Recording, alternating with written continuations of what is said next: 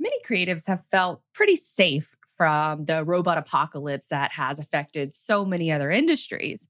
But with new artificial intelligence tools that are creeping their way into the creative arts market, soon it may be difficult to tell the difference between humans and robots when it comes to audio, video, and the written word. Welcome into another episode of Cyberly. I am your host, Blythe Brumley, the owner of Digital Dispatch, and we cover the attention economy, B2B marketing, and how it all ties into the world of logistics. And in today's episode, we're talking about AI versus the creative world of audio, video, and writing, how AI and cloud computing are shaping our workdays with Lindsay Watt of Parade and Ayman Husain of Microsoft. And with the Jaguars playing in Cincinnati tonight, I thought it would be a cool dive to dive deep into the logistics of the NFL. So let's go ahead and get started because we got a lot of topics to cover today and I want to make sure that we hit all of them. So first topic, let's talk about the creative arts versus AI. And with respect to creatives in the past, we've covered shows like The Great Resignation, where it talks about all of the people that are leaving their current job and going into another field. Maybe they're tired of their 9-to-5. Maybe they're tired of a certain job that they've had for maybe 10, 20 years, and they want to try something new, or maybe turn that side hustle into their full-time dream. A lot of those people that are leaving the full-time workforce belong to marketing agencies. People are leaving in droves from the agency life because they're facing burnout. They have too much commitment. They're working, 70 plus hours a week for an agency, and they just don't want that life anymore. So they're either going in-house or they're going freelance, like what I did years ago. And so with all of that, all of those market conditions going on, we've got a new challenger that's entered the realm, and that is artificial intelligence. And it creates the adoption of AI, creates a whole new set of challenges and benefits. And while I could really go in depth with a lot of these different topics, segments within AI, especially when it comes to the creative field, I want to start with just an overall view of how it is affecting our current workday, especially if you're creating audio, video, blogging, e-commerce products, all of those things, because let's go ahead and start with the written word. That is the first sort of segment of AI where we're starting to see more companies creep into it. And it can affect blogging, it can affect e-commerce products, it can affect landing page copy, how you write your emails. You may have seen a small sample of this while you're writing an email in Gmail, and Gmail wants to autofill what it thinks you might say, or in Google Docs. That's another example of how AI is creeping in. But let me read you this little note from Morning Brew because it breaks it down a little bit further.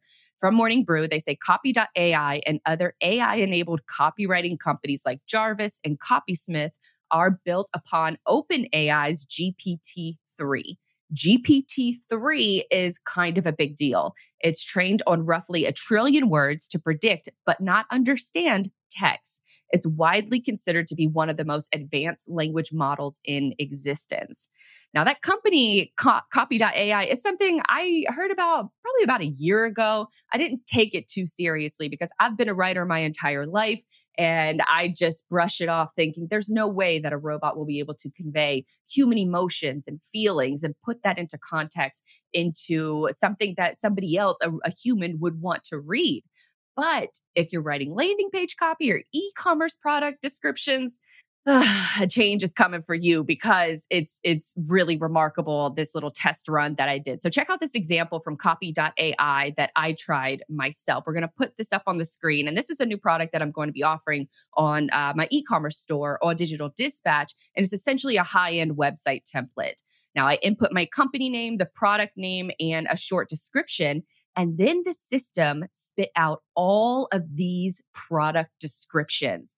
Now, if you're listening to the audio version of this show, you might not be able to see it, but it lists out a bunch of different, I input my product title, and then I entered in, just described it, just one sentence that described what that product is.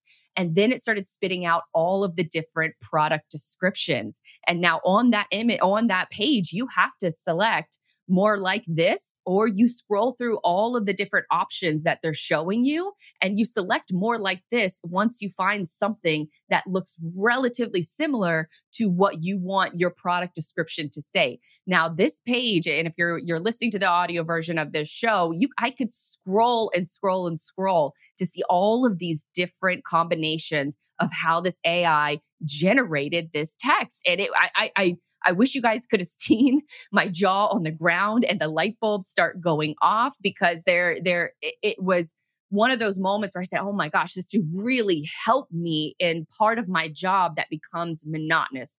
Writing product descriptions is a pain in the butt, especially for someone who likes to write creatively. It's a little bit of a challenge, especially when you're dealing with all of the other things that go on throughout your business day. Sometimes it's a drain on you with all of the other business and clients that you're taking care of in order to develop product descriptions and take care of the marketing stuff that you need for your own company. That's a challenge for a lot of marketers and a lot of agencies out there. Now, that to me was a big help. It's almost like the warehouse workers. You know, I heard a great story about how when a warehouse company, when they decide that they're going to bring robots into the mix and start to help out some of their employees, they have to have a psychological training session with the human workforce in order to look at robots and see them as a helping hand, as something to help them do their job better instead of something that's going to be taking their job. So it's interesting that they have to do that psychological training from that perspective, where in this perspective, it was almost the same realization to me that eventually this could potentially take my job as a writer, as a content creator. But it could also help at the end of the day, where it could help me do more things faster. So that's the good side, I guess, of the AI and helping you out with the creative portion of your job. Maybe you're not a creative type and you need help in that regard to write marketing emails, to write website copy and text to go into a blog. Then that could be a huge benefit in order to try that out. But then there's also the scarier side of AI. And we all know about misinformation. We've probably heard that beaten to death over the last couple of years, especially with the last couple of elections. Misinformation is a huge problem, even on social media. But what if you see and hear a person of influence saying whatever you want them to say, or somebody else is programming what you want that person to say? I want to play right now. I want to check out this video from Vocal Synthesis, which I think is pretty remarkable. To be or not to be, that is the question. Whether it's his novel in the mind to suffer the slings and that Roosevelt trade just fortune, or to take arms against the sea of troubles and by opposing and them to die, to sleep no more, and by sleep to say. Now, that clip is obviously Jay-Z never rapped any part of Shakespeare. And from that clip in particular, Jay-Z's pretty pissed off about it. He's actually trying to sue the channel in order to get that video taken down. There's other channels, or there's other videos exactly like that are using past presidents and using recorded audio of their voices in order to turn it into something that they want that person to say. And while it sounds a little choppy in it at first, it's starting to come a long way, because that video is at least a year old. So if the technology is already there, then it's only going to continue to get better. Now, I'm assuming that video is not going to get taken down, because I'm assuming it counts as a parody style video. So YouTube has refused to take down that video. So it remains to be seen of what Jay-Z's legal action can actually take in that regard. But what about when you take audio and video and combine it as a synthetic reality? Let's play the next clip. He is not real.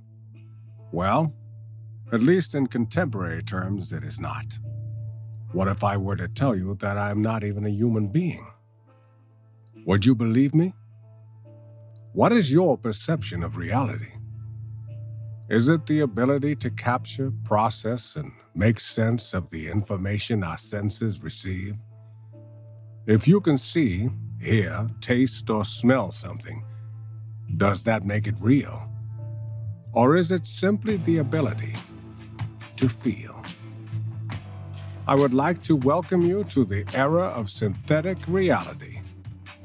Now, what do you see?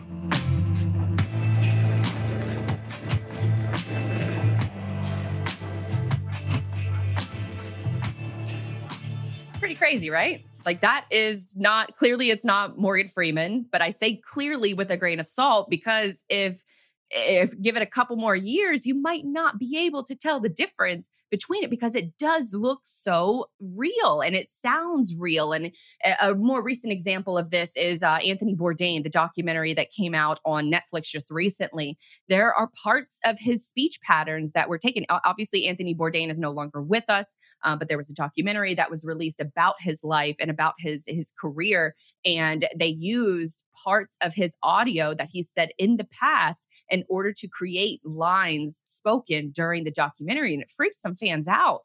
And it kind of borderline creepy of how you need to protect yourself if you're actively out there creating content, especially if you're in the media or you're a celebrity. How are you going to protect your voice and your likeness from being used for creative arts in the future, especially when a robot can do it so much easier and that AI technology has come so far? Using tools like this have been available for a few years now, but they're only going to continuously get better. This last little note for Marketing Dive before we bring in our first guest. And for Marketing Dive, they say 11% of creative and media agency tasks are expected to be automated by 2023. And 23% of overall agency is expected to be automated by 2032 as these technologies extend their reach into areas like finance, HR, and account management. So we may reach a place where the creative can do the work of the entire agency with the help of AI. And I think the toughest part of all of this is obviously going to be able to discern of what you're watching, if it's real or if it's AI generated, and then also choosing which part of your creative process that we want to leave to the human creatives. I think that's ultimately a decision that every creator is going to have to make, but it's things that you're going to start to have to think about in the long run and in the near future because, well, it really is. It's already here. Now, we spent some time talking about these AI tools that are in marketing, but what about AI in freight?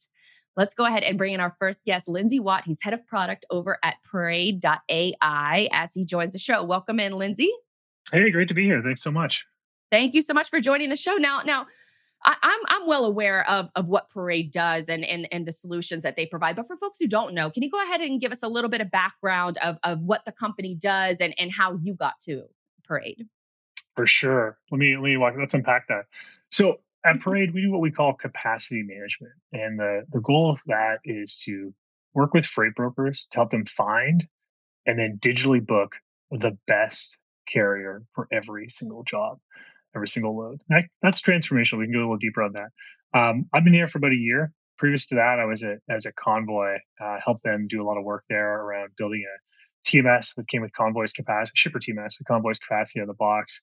And that was really my introduction to the freight tech space and the freight brokerage space. And I've just fallen in love with it. And so it's where I want to spend the next couple of years of my life because it's so interesting. Right, because there's so many problems that need to still be solved in this industry, and it's really like it's one of those things that it's never going to be an industry that doesn't have problems every single day that need to be solved. But what are some of those day-to-day problems that you're solving for freight brokers out there? You mentioned finding the best carriers. Can you qualify or quantify what a best means for each company?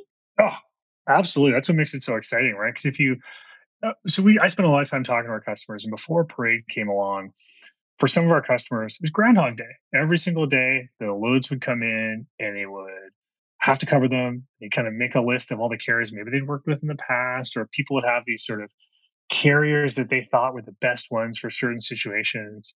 But it was just kind of hunting and pecking for carriers, and that's not a great use of folks' time, right? In Parade, we pull in a lot of different signals to figure out automatically, who's the best carrier for every single load? Who should you start with? If there's 50,000 carriers in your network, how do you whittle that down to the 10 carriers who could cover this load today with the truck in hand, right? And that's where the AI can help. And then the individual can go and figure out, okay, which of these 10 do I want to call? Maybe I know there's 8 of them that are worth calling, but 2 aren't. That's where I think there's this notion of like technology and AI playing really well with humans to do some interesting stuff and change how we work. Are there parts of the booking freight that can be automated versus stuff that maybe a freight broker doesn't want to be automated? Can they be picky about what they want automated versus what they want to do manually? Absolutely. No, I love the way you're thinking there because we've talked about how you know, the job of a freight broker bundles together a bunch of different things. So if you think about it, there's the process of dispatching and the everyday freight.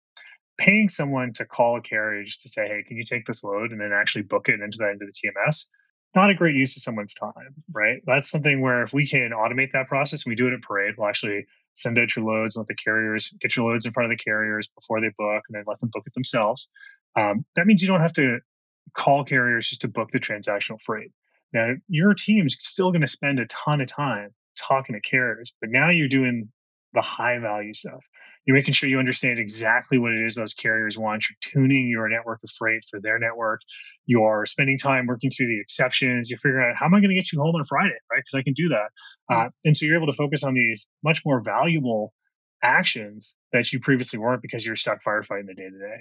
Now, I think you hit the nail on the head with developing, I guess, better carrier relations. Is there I guess, more time now that they have more time in the day to book those or to create, manifest, I guess, those relationships?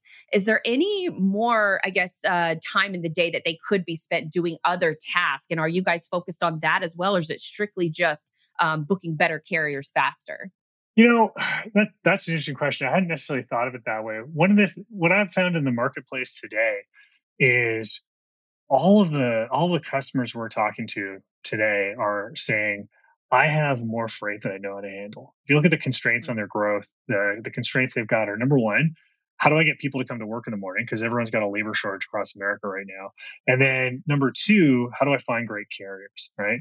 And so we help with both of those problems right now. And so right now, I would say our customers are saying, thank you for making more time in the day. And we filled it up with more freight. We filled it up with more time to talk to carriers. But you're right. I haven't really thought about it. Kind of like, if you think a year or two down the line, when we get through this whole burden, what do people do? It's an interesting area to speculate. Exactly. Because if you're having, my brain would just immediately go there that if you're having more streamlined processes in place for different brokers, then maybe in the future that leads to a situation where you don't need as many brokers, or you maybe there's, you know, more time that they could be spent building those relationships or doing other things within the office. That's where my brain went, thinking that maybe a freight broker could actually do a couple different things. Yeah, let's play that out, because so for the first thing is a lot of the companies we're working with, we're seeing, they don't really have like a freight broker per se. They've kind of broken down the jobs that a brokerage does into a bunch of different roles, right? So they might have a split model brokerage, which means there's some folks who are responsible for getting new business and there's some folks who are responsible for getting the freight covered. And then we work primarily with those folks who are helping get the freight covered, and we just help them do a lot more loads per day. And what that does is it rather than, what I've seen is because these brokerages build kind of these specialized workforces, what they're doing is they're not going out and saying, you're not going to do a different task. They're all saying, how can I grow my business faster, right? And I've got this extra capacity. I know where my trucks are. I know what my carriers like to do. Let's go bring more business to us because they can go get it, right? And where this plays out is I don't think we're going to see people doing more or newer jobs so much as we're going to start to see the emergence of some really big new digital brokerages. And I think that it's going to change the landscape from being super fragmented with this incredible long tail of brokerages to in the next 5-6 years, I think you're going to see the first couple of $1 billion digital brokerages. And that's going to be really exciting to see. Wow, that would be incredible to see. Now, with focusing so much on building those carrier relations, what kind of metrics matter the most to a broker? And does that differ per the other side of it? Are there any qualifications that maybe a carrier is like, I don't want to run certain lanes? Is there ways that you can program that into your system? There are. And I think that if you think about it being, imagine you're running your own freight brokerage, right? There are a couple operational metrics that we spend a lot of time looking at with our customers. And then there's some financial metrics we look at as well. They're super important. And some of the operational metrics that we really focus on is you're making that transformation to using machine learning and AI to digitize your business. Number one, we want to look at what percentage of your loads are getting digitally booked. And that's a load where a carrier just clicks a button, and then they're able to actually buy the load, and they get the rate card sent to them. They never have to talk to anyone with the brokerage. That's a huge important metric, right? Because that's proof in the pudding that you are becoming a truly digital brokerage, and like you're going to be on that path to $1 billion. The second one I think is really important is carrier reuse, because if the premise of capacity management as we do it is that you are going to reuse your carriers. We work incredibly hard to reuse your same carriers. And when you do that, a lot of brokers initially think, I can't reuse carriers. Like it's all one and done for me. But the reality is every broker has lanes that recur. You might not know the exact frequency or the specificity, but you could reuse your carriers. When you do that, great outcomes happen, right? Shippers are happier because you get people to know their facilities. You're working with, you don't have to spend money on onboarding fees. Carriers are happy because you're getting predictable revenue with you. And so that's a key metric. And then all of this leads to another metric, which is kind of how many loads per day can my team do, right? Like we want to get them doing 1-2 more loads per day than they could before. And when you look at all this activity, it translates into a really important financial metric, which is the gross margins on your load and your overall profitability per load is going up. And so that's pretty exciting because there's not a lot of opportunities in freight right now where you can both grow your business and increase your unit economics profitability at the same time. And so it's a fun time to be in freight tech. Absolutely. And you mentioned, you brought up essentially what ROI, and that's what everybody wants anytime they add a new tool to. So how are you having that ROI conversation? Are you collecting and showing that data to new prospects, to your current clients? How are you proving ROI to them?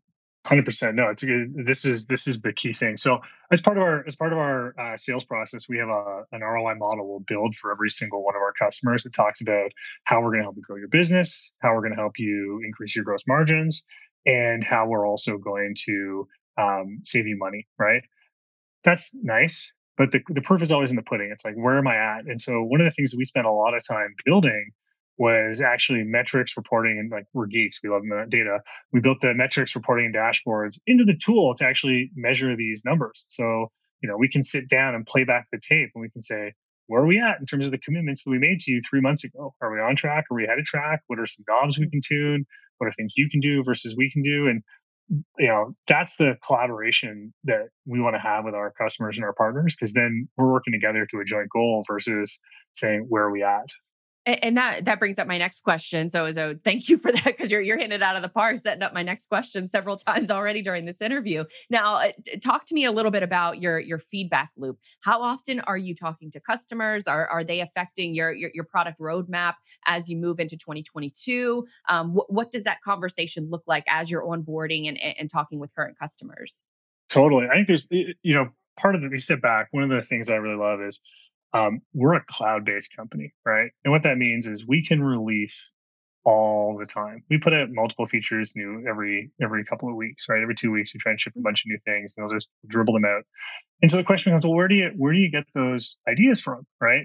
And our customers are very vocal about how we can help them improve their business. They're sometimes there's small things like, if you could just tweak this little feature here, that would really help my business. Great, go do that. And then other times, they're really big things where they're like, you know what? You guys know where all my trucks are. Could we partner together to use that to help grow my business? I have a few ideas. And so depending on kind of the scale of these ideas, we have a bunch of different mechanisms for kind of how we can deal with that. So the small things, they're great. We knock it out of the park. We'll put those into our backlog and we'll go build them. And then we kind of thank the customer and let them know that it's there. And our customer success team helps make sure that gets rolled out. For the bigger ones, what I like to do, and I found this to be really successful across my career, is what we call a design partnership. And that's where we'll sit down with a customer who's got a big, audacious goal that they want us to help achieve. And we'll actually provide the resources at no charge to go build that. And it'll be a collaboration between the two of us. And they're going to teach us how to solve a problem, like a really big, hard problem. We're going to provide them with software development resources they wouldn't otherwise have, and build it for free. And then we're going to sell it to the rest of our customers. And so it's really fun both to work at the really low level of getting lots of ideas and pushing them out, but then also getting to work at the really high level with some of the leading thinkers in freight brokerage and figure out how we can change the industry. Now, I probably should have asked this question earlier, but does Parade, is it a standalone product, or is it something that integrates with a TMS, or is it kind of a combination of the two? Parade lives on top of the TMS. So we partner with your existing TMS and we focus on a very narrow niche that is capacity management. And so if you think of across the life cycle of a shipment, right, there's the freight broker tech stack and you've got your TMS at the bottom.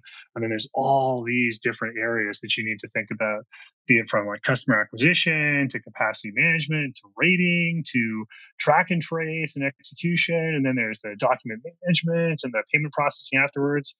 And we handle this small portion that is capacity management. We do it in close concert with the TMS. Now, speaking of the larger scope of the industry, where do you come from Amazon, you come from Convoy. So you have this outside, I don't want to say like even outsider's perspective because this really is insiders as well. But you have, now you're coming into this space and you've been with Parade for a little while now. So you have a great perspective on where the industry needs to go as a whole. Do you have any kind of ideas where you think that freight tech still can make an impact? Because right now it feels a little overwhelming with all of the tech that's coming into the space. But I wonder if there's still room for improvement.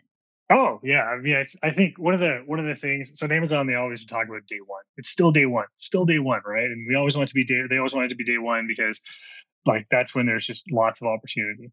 And I really believe that even though we're probably 8 to 10 years into freight tech, right? It's still day one. Like if you think about it today, we've got everyone's going to have a TMS. We're starting to get everyone on to track and trace. The thing that I'm most excited about is we're starting to see that the shippers have made the transition to digital. The big shippers have all gone digital. The carriers now are starting to make the transition to digital. So we ran some numbers internally because we're at the point now at Parade, we've got several years worth of data on how carriers bid, right? And we've seen a 6x increase in the past 2 years of the number of digital quotes per load, right? And that's really important because what that means is that the carriers are now starting to go digital. And we actually had one of our customers told me, he's like, there were 100,000 MC numbers that got created in the last 6 months, and every single one of those is going to be a digital carrier. I think he's right. And the way those carriers find work and book work is going to be completely different from how carriers did it 5 years ago. And so I really think that we are just at the beginning of the real change in freight tech and freight brokerage.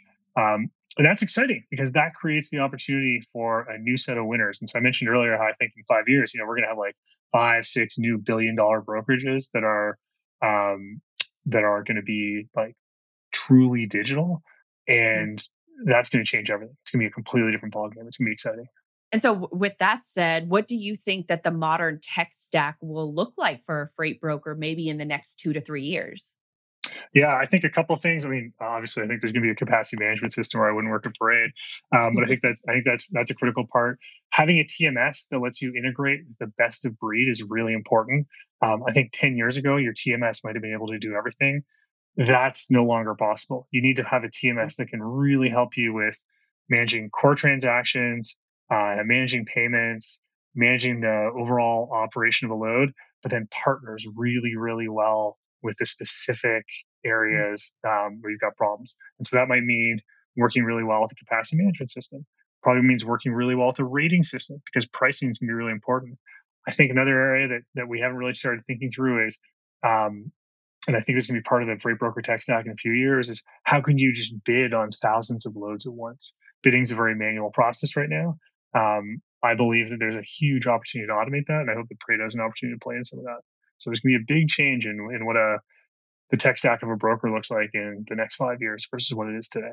So you're not afraid of say you're head of product over at Parade, so you're not afraid of a robot coming in or even AI coming in and stealing your job, right? So you would probably use some of these tools that we mentioned earlier in the show to help your job, or are you against the robot apocalypse coming into the creative arts? Oh, I mean I built robots in my past life at Amazon, so I'm firmly on the sides of working with robots rather than against robots. So you're less of a Will Smith and iRobot and more of a everybody else, maybe his grandma that's in the movie. I don't know if you saw that movie, but yeah, that's exactly. Where my brain I do. I loved it. Yeah. I always think that, you know, the term I've heard is centaurs, which is like humans plus robots. And it's kind of half human, half horse, so to speak. But I actually think it's an apt analogy because there's a lot of stuff that we do that can just be automated. Like at a certain level, a robot's just a fancy washing machine, right? It does something that we don't really want to do. True. And it frees up time for us to do the stuff that we actually want to do. And human wants and needs are unlimited, right? They're unlimited. There's no bounds. So it just unlocks new potential for us. That's how I firmly think about it. Awesome. Well, that's a great moment to end the show on. Where can people find more of your work and follow Parade? Yeah, for sure. So Parade.ai, that's our website. Best place to learn more about us. And I'm Lindsay, Lindsay, at Parade.ai if you ever want to reach out and talk. Perfect. Thank you so much, Lindsay. It was a fun conversation. One of us is afraid of the robots and the other one isn't. Pleasure being here. Thank you so much for the opportunity. Thank you. All right. Well, we've talked about AI in marketing. We've talked about AI in SaaS and in the freight broker world. But what about on the cloud computing side? Yeah, we're going to keep it with the tech conversation. So let's go ahead and bring in Ayman Husain. He is the Director of Intelligent Cloud over at Microsoft. Welcome in, Ayman. Hey, good to be here. Thank you for having me. Thank you so much for joining the show. Now, I was listening to an interview where you said you took some time off after graduating with a computer science degree and to do some consulting before joining Microsoft. Can you give us a little bit of some insight on why you went from the consulting world back into the corporate world?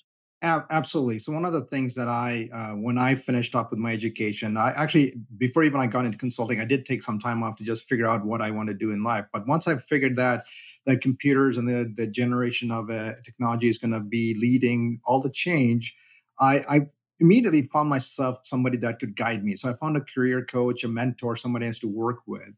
And he gave me this idea. It's like, hey, if you want to be good at consulting, you need to not only get into it at an early place, but also work yourself through it. So if you think of the consulting organizations that you may hear about in the world today, like Accenture and the Deloitte, the EYs, they are at the top of their game, right? But there's a lot of different niche organizations in the middle. So the reason before I landed at Microsoft, I did that consulting is I wanted to get good at it, helping people strategize, solve problems, outcome-based mindset. And then eventually ended up in Microsoft because at Microsoft, you're working for a product company and they are creating a lot of solutions, a lot of engineering goes into it, but not often are they aligned to the outcomes consumers want or customers want or clients want. And that was a natural progression of my direction of growth. And ultimately, the same career coach told me that after you spend some time at Microsoft or an AWS or a Google and one of these product companies, you eventually want to go to industry because that's now you can bring the best of both worlds of strategizing, solving with product, and then now working in industry, either it be transportation, oil and gas, wherever it is. And that's the journey that I'm on today. So that's one of the reasons I started with consulting was you have to understand the diversity of challenges out there and what better way to do it without consulting. I love that because it's sort of the ethos of what I like to do, and it's find out the end goal and see if you can reverse engineer it. But you're doing it on a slightly much smarter scale that I'm doing. And speaking of that breakdown, I always like to send over a pre-show document to anybody that comes on the show just to get an idea of their expertise and what they want to talk about. And you mentioned in our pre-show document that you wanted to talk about leveraging cloud solutions to accelerate transformation to do more with cloud, mobile, and internet-facing solutions to help achieve and do more.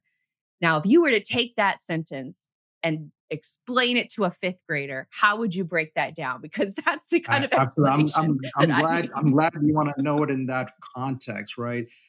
I work at Microsoft today. I've been here a little while. And one of the ethos of Microsoft is to help everybody achieve more with technology. Now, one of the things that you look at, all the industries, either it be transportation, trucking, logistics, shipping, whatever you think of, the biggest challenge for adoption of technology to help you do more is either education, where you don't know what the technology is and what it can do, or it's not custom designed for solving a particular kind of outcome that you want. So when I think of Microsoft and Azure, Azure is the cloud platform from Microsoft. It is just a platform. It doesn't solve anything for you. So I need to take this and empower people to do something with it that will give you the outcome you want. If you're in healthcare and you want to save lives, I'm like, you're learning medical information to save lives, but what can I do to help with solutions and products and services that makes it easier for you to do it. So if you're an EMS person and you're in a truck driving to go save some lives, if you had all the data in one place about healthcare or the person or patient's information, that's helping you save more lives faster and quicker. Well, that's a platform. That's how I will build it. Either it be a device or the cloud solution that goes with it and vice versa. And so when I think of that, what if I would explain to somebody that has very little opportunity to be involved in technology, I want to use all the solutions that I have like a Lego and build you something that you would use to achieve more. And that's ultimately my personal desire, where that's why I was a consultant. That's when I was using all the knowledge to bring together. And now I have the opportunity to be at Microsoft, where Intelligent Cloud and Azure helps them give that opportunity to almost any discipline, any industry, anywhere in the world to be ready for what the future holds for us. And so with a freight company, I mean, especially just the freight industry in general, it's very old school, and it has been old school for a long time, very slow to adopt new technology. So if I'm working at a forward-thinking freight company and I come to you, what would be some of those things that you would set up using the Microsoft Azure platform? What kind of systems and structures would you be setting up? Is it more just, or is it more purely data-driven? So that's a great way to think of it. Data is the crux of everything. Data is held in many different ways, either it be in spreadsheets or paper, pencil, invoices, whatever way you want to look at it. That is there, and that's always been there. It has actually evolved on its own. You know, think about the days where payroll was done on spreadsheets. Now it's done through systems and payroll operators. But if you think of in the freight industry, the context of freight and the bare minimum of it is driving from one point to another or transporting from one point to another safely and on a timely manner. There's a lot of systems and solutions that have been involved since the beginning of this industry to make it convenient for it. But what has happened over time is the complexity has seeped in. And so a lot of the freight companies that are old, you say old school mindset, it's not really old school mindset. It's the change has a cost, it has a penalty. And if you are not penalized heavily, you're probably not making that change, and you're just doing with what you would do. And when you think of this, I live in Houston, Texas. It's a big oil and gas country. A lot of people look at oil and gas and say, you're very old school, because technology hasn't really enabled the things that you would think would be great to solve those problems for. So when I think of it, when I think of a freight company, well, the first thing I want to do is think like a consultant. What can I do to make you better at that? And one of the things I can do is reduce costs, cost of compliance or logs, whatever it is. And that is essentially data. So if I can make it easy for you to collect the data, either through automation, through GPS, or through just, you know, entering it through an iPhone app of some sort, I'm making it easy for you to do what you like to do, is get from point A to point B with goods and services for your customers. So I want to reduce costs. At any freight company, regardless of size, big or small, I want to reduce your complexity using technology. Now, implicitly, technology is complex. And so we at Microsoft want to make it simple enough where consumers and citizen developers, people like yourself, can take it and make something out of it in a way that does not require expertise and complexity of technical experts that make it furthermore challenging to adopt. Well, let's break that down a little bit more. How are you making all of the data that we have as a business, as our operating costs and, you know, all of the intricacies that are involved? How are you taking that data, collecting it, and then making it actionable for these companies? Awesome question, right? So I had a chance to stay online before I joined this hour, the bottom of the hour, and I was listening to your previous guest. And one of the things you think about is AI, artificial intelligence. There's complexity in the word itself, artificial intelligence. What is it? The intent of artificial intelligence or machine learning, you hear these things in context of data. Data, when you have it, it comes in a form of numbers, zeros and columns and rows. It tells you something. Either you've created it yourself in a way of a spreadsheet, or you've created in a way of some data coming from systems or engineering or trucks or GPS or the mechanics of whatever it is you're doing from the perspective of the freight. You have to take it and put it in a place that is commonly, easily understandable. So one of the challenges in any industry, regardless of what it is the common denominator of what that data means. It has to have a pattern. And now you can employ a human being to look at this pattern, create a business analyst, or commonly the ones that are doing this. They're trying to take all this data, make some common sense of it. So when I want to make it easy, if I take all the data, so for the first thing is digitizing. If it's analog, let's make it digital. So if you have to scan it, if I'm scanning a form, It's going to come in as a picture. So the first thing I need to do is convert the picture into rows and columns and tables and numbers that can be automatically understood to be numbers versus just a picture. And so I'm using optical character recognition. I'm using forms, input devices, so I can take that and create a digital version of that analog form. If you're talking about fuel costs or invoice costs or payroll costs, those are coming in a form of a P&L or an accounting ledger of some sort. I can digitize that as well. Now, I've done all that, and that's great. You know, you have some level of complexity and simplicity. You have all the digital forms, so you can be redundant and have disaster recovery in the way of natural disasters. But now I want to do something with it. That's where AI comes in. That's where machine learning comes in, because I don't have enough humans to sit there and look through it and crunch through it, old school forensics type stuff. I can create some models that say, hey, if this looks like an invoice number and it has a date and a value and it has a pay to, it's probably an invoice. Let's create the ledger equivalent of it and call it an invoice. If it's a payroll, we can collect this data and create a digital version of the real world using the data as the common denominator. So the first thing I would do is get the data into the systems that are computerized, obviously, and that's where the cloud comes in, because you want to scale in massive amounts. And then after I've done that, I'm going to use models for either be transportation, like, for example, route planning. In old days, you would have a route planner actually know the route by heart or by driving it enough. But now you can use computers and GPS maps to do that route planning in a computerized fashion. So you take away that human need to sit there and have complexity introduced to it. And then you have road closures or outages of some sort in the transportation world that now can be incorporated faster and quicker. That only happens in a digital world. That's all fascinating, because it makes me just, you know, the wheel starts spinning, and I start thinking about all of the things that can be done right now with automation and AI and managing all of that data within the cloud. But are there any parts of the workday that can't be automated yet, that can't, you know, that you know, a cloud-based platform wouldn't solve today, but hopefully it'll be able to solve it in the next couple of years? Is that something that maybe Microsoft is working on for the future? Yeah. Yes, it is. So think of it this way. Technology, as intelligent as it is today, it's really not. It's not at the human level as it can be. So I'm going to use a real example of this. It was in a transportation and logistics operation. There was an individual that their personal job was taking their personal delivery vehicle, collecting things at different locations and bringing it to a centralized place for distribution and further logistic support. And they were looking at reports of this driver's performance, and they were using some automation in the vehicle, and they were just using like time logs that the driver kept. And they noticed that this driver had great performance in the morning half of the day, and in the evening half, on the afternoon half, it was not as good. And automatically, the leaders of the company or the people that were managing this individual thought that maybe, you know, he's distracted or something's going on, you know, he's not motivated, you know, maybe he's got, you know, something on the side going on that prevents him from being motivated and having timely performance, because this was a organization that needed timely delivery and collection of things from their customers. What happened was after they looked at all these reports, they thought this person needed performance improvement and needed to be worked out of the system. But one of those managers said, hey, you know what? I should probably just go on a ride along and see what's going on. And this gentleman driver was a little bit senior, so they thought maybe it's an age-related challenge that over time this person is getting tired. We need to think differently. But what happened was when they were doing in the route, when they're sitting in the car driving this person, in the morning, the person was driving away with the sun on their back.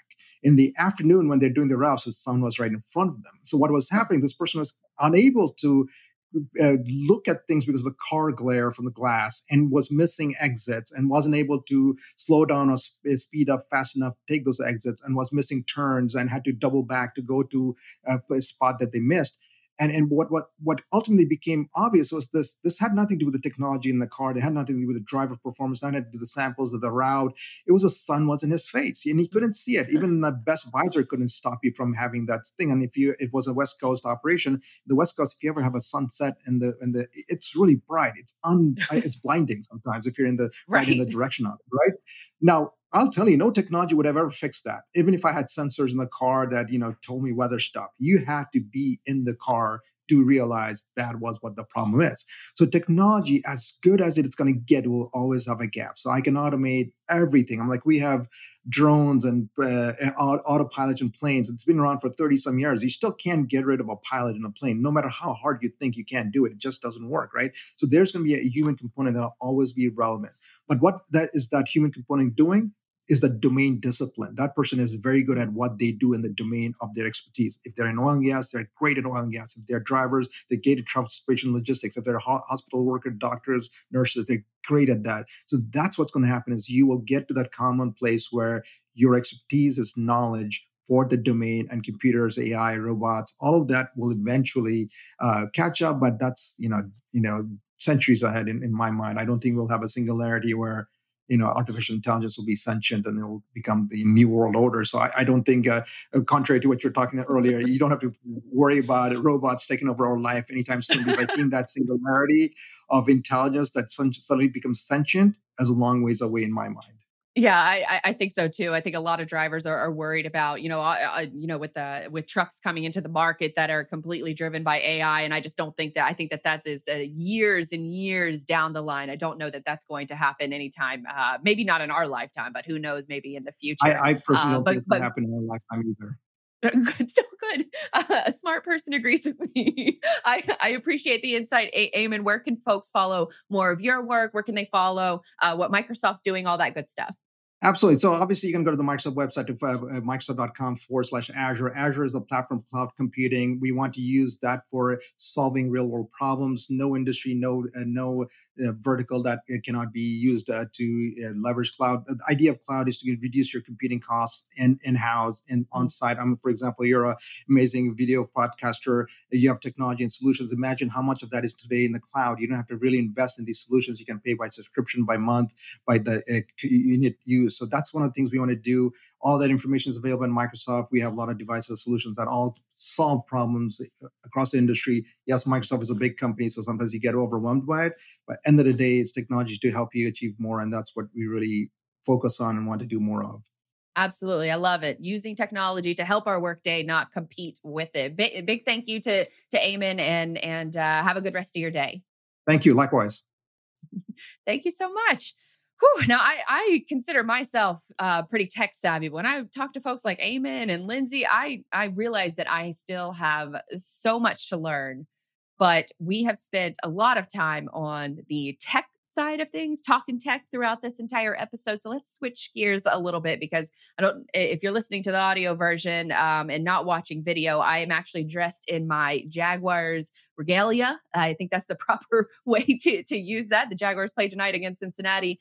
So I thought it would be fun to do another one of our deep dives into the logistics of, and we're doing the logistics of the NFL. So I found a bunch of videos online, courtesy of the NFL, and also the Chargers have put out a couple really good videos too. But they break down the process of what is all involved with an NFL game day, and it was a lot more intricate than I thought that it would be. So I'm going to go ahead and start kickoff. Yeah, that's a good way to put it. Let's kick off this conversation with a quote from one of the culinary chefs on NFL game day. And he said that if we have a Sunday game, it starts on Monday. And when he says it, he's referring to planning the food for game days. And that is just simply, it's one piece of the puzzle when it comes to the logistics of the NFL.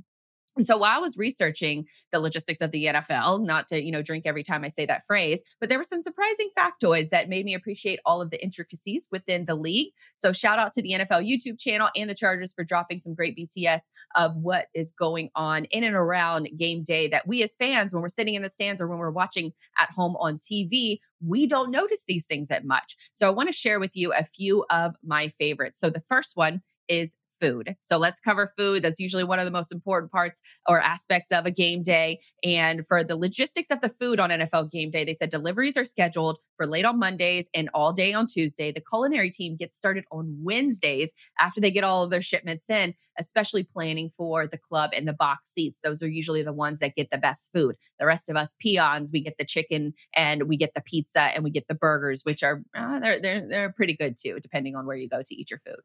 Now for earlier kick kickoffs, like 1 p.m., the culinary team will actually start prepping at 3 a.m. on game days. So they start planning on a Wednesday, and then they actually start prepping the food at 3 a.m. on the game day itself. Now, weather also affects their game day planning as far as food is concerned, because if you think about it, if it's cold, you always have gloves on, so you're not going to eat nachos. I thought that that was interesting that goes into play whenever they're planning food on what to order and supply and demand and all that good stuff. Now, if it's hot, water bottles and ice become a top supply need. Now, speaking of the weather, especially for stadiums that have real grass, like Green Bay, Jacksonville also has real grass. That's one of our few W's that we have on the board here, currently windless. But you have to, with a place like Green Bay, it gets so cold, and you have to manipulate the good growing conditions year round. So we're going to put a graphic up that is actually what the Green Bay field is made up of. They did a really big renovation a couple years ago, and they said that sand is hauled in and laid down on several layers of tubing. This tubing circulates antifreeze that helps to keep the field warmer, and it's powered by boilers within the stadium itself, or broilers, I guess is what that probably the right name, not boilers. The field is not actually boiling. But they also built this system accordance with the sun patterns. The north end zone gets the sun when the south end zone doesn't. So they supplement the lack of sunlight with grow lights that are on the field when the players obviously aren't playing on the field. So if you're looking at this image, you see a bunch of different farm grow lights, industrial sized grow lights that are on the field. And they're specifically on one more side of the field than they are on the other side of the field. Now, switching gears a little bit to the broadcast side of the logistics of the NFL, the broadcast team puts together a minute-by-minute, sometimes seconds, game script. This game script is created for every single game day, and then that script gets submitted to the NFL, and it's either approved or denied. Now, the video team operates 12 cameras on a game day, 8 are manned, 4 are unmanned. And then fireworks also play a role in the timing for player intros and touchdowns. That's probably where the second-by-second game script is coming into play. And if you're looking at the screen, you can see just a small sample of what the game script actually looks like. And this was created just a couple of years ago, but a lot of teams will use this similar format and watching the videos. And I linked to that video as well as all of the other guests and stories that we've talked about on the show within the show description. So be sure to check that video out. But fireworks play a huge role because it's the timing for the intros and the touchdowns. They prep for only 6 touchdowns a game. So if the home team scores more, they don't get any more fireworks. We've never had that problem in Jacksonville. Maybe one day we will have that problem. But on the equipment side of things, and also for the Tom Brady haters and Nicki Minaj fans, there's a special machine to measure the inflation levels of NFL balls. There's 12 primary balls and there's 12 backup balls. And they have to be inspected by each team a couple of hours before kickoff in order to make sure that no one is pulling any funny business. Now, for as far as the sideline tech, which I thought was pretty cool, there are 2 technical trucks on the field, one for team communication and then one for the Microsoft Surface comms. Now, another tech rep that just walks around the field monitoring frequencies, he makes sure that no one else on the field can interrupt that frequency. A lot of times if with sports complexes, they have stadiums within the area. They may have other performing acts going on. There was a situation, I think an example of Madonna was in town doing a concert, and her, when she was doing her little practice run before the concert, her comm system was interrupting an NFL comm system. So if you could imagine being a coach on the sidelines during an NFL game and hearing Madonna in your ear, I think that that's an interesting technical challenge that you have to actually solve. But concert rehearsals, concessions, asking, ice cream is out at this stand, we need to get a refill, or, barbecue sauce is out over here, somebody please get it. Like, that's not the kind of stuff that an NFL coach wants to hear on the sideline. So there's a guy specifically walking around in order to make sure that no other frequencies are interrupting the conversations between people up in the booth, people up in the box, refs communicating back and forth with each other, with the league. So there's a guy that specifically walks around just to monitor frequencies. And speaking of the tech, the technical staff all on the field, Notice, look for this next time. They're all organized by the color of their hat. So like a yellow hat oversees coach-to-coach communication. An orange hat handles coach-to-player communication. Purple manages the Microsoft Surface sideline viewing system. Blue is network technicians. And then the gray is for a football technology rep. Only, and I thought that this was also interesting too, that only team medical staff are the only ones on the field that can use cell phones. And all of this game day production, it doesn't just happen in the US. You also have to think about the international series because it's not a Jaguars game day unless the London is mentioned in some capacity. And I'm going to have a little bit of attitude when I talk about that because I don't like the London series, but I'm going to talk about the logistics of it because it's kind of fascinating. So let's talk about the logistics planning that takes upwards of a year to solidify just for the London games. And if you're watching on the screen right now, you can see a container that is placed outside of an NFL stadium where an equipment manager is loading up all of the different supplies that their team is going to need in the future whenever they do play over in London. So the LA Rams was the example that the NFL used that has a great breakdown of their process. So 3 months, yes, 3 months before kickoff, a shipping container is sent from LA to New York City. And that container includes things like nutritional items, hydration items, medical supplies. It's essentially a walking hospital that can't travel via air. So it can't go by plane. It has to go by container and it has to go by ship. Also in that container is practice equipment, generators for electricity, dry goods, and condiments, which will come into play, especially when you think about the players that are over there and they're not necessarily used to London food and they want some comfort food from home. So condiments are another thing that are shipped over there. And they put this all in a container, it goes over to New York, and then from New York, it goes on a ship, and then it gets loaded onto the ship and headed over to London. Now, for the most important shipments to be made, obviously the players who usually so with the players in general, they're not going over there obviously 3 months in advance, but what the NFL tries to do is they try to set up the schedule to where the team plays away. And when the team plays away, so let's use LA, for example, LA played in Atlanta. So they played against Atlanta on a Sunday. Those players are going to stay in Atlanta. They're going to stay there for 3 days so their bodies can get used to changing of the time zones. So once they stay in once they stay in Atlanta for a few days, then after the game is over, it's usually like a Tuesday or a Wednesday that they will then fly directly to London. And then that way their body is acclimating more to the time zone change quicker. And as soon as they get off the plane in London, what they'll do is they'll fly all night. So obviously they're kind of hoping that the players are going to sleep all night. And so when they fly all night, they immediately get off the plane and they go right to practice because they don't want their players like going to sleep or taking a nap. They want to get them right into the normal, habits of a normal game week. Usually coaches and players, they're creatures of habit. And so getting that first workout in, they found over the years of playing that is a great way to help the players get acclimated much, much quicker.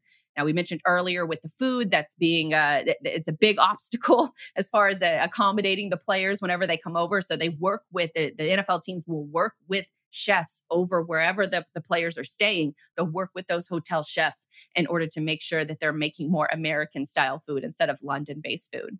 And now finally, the equipment that arrives 9 days before the game. And that's usually around the time that players will start to travel to their London game as well as 9 days ahead of time. It's an additional 25,000 pounds of cargo that's flown overseas. And it includes cleats, helmets, technology, actual pads that the jerseys wear, jerseys, practice equipment, things like that. So that's all shipped over 9 days in advance. That's not including the container that was shipped over 3 months in advance. So it's all of these intricacies that are coming into play. And it really is. It's like a Broadway show that's been organized down to the second. And it comes together every day or every Sunday or Monday or Thursday, depending on when your team is playing, all in the fall. And it's my favorite sport. I'm sure if I speak for a lot of other people when I say that it's their favorite sport as well. So it was interesting to dive into the logistics of the NFL and how our careers in this space play a role within that space as well.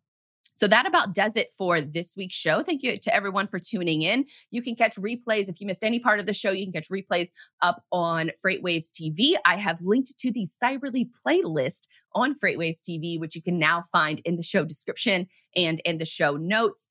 Until next week, you can find more shows up on Apple, up on Spotify. Once again, my name is Blythe Brumley. You can find more of my work over at digitaldispatch.io, all of my different social media channels. We will be right back here next week at 2 p.m. Eastern Standard Time, right here on FreightWaves TV. And until then, I'll see you all real soon, and go Jazz.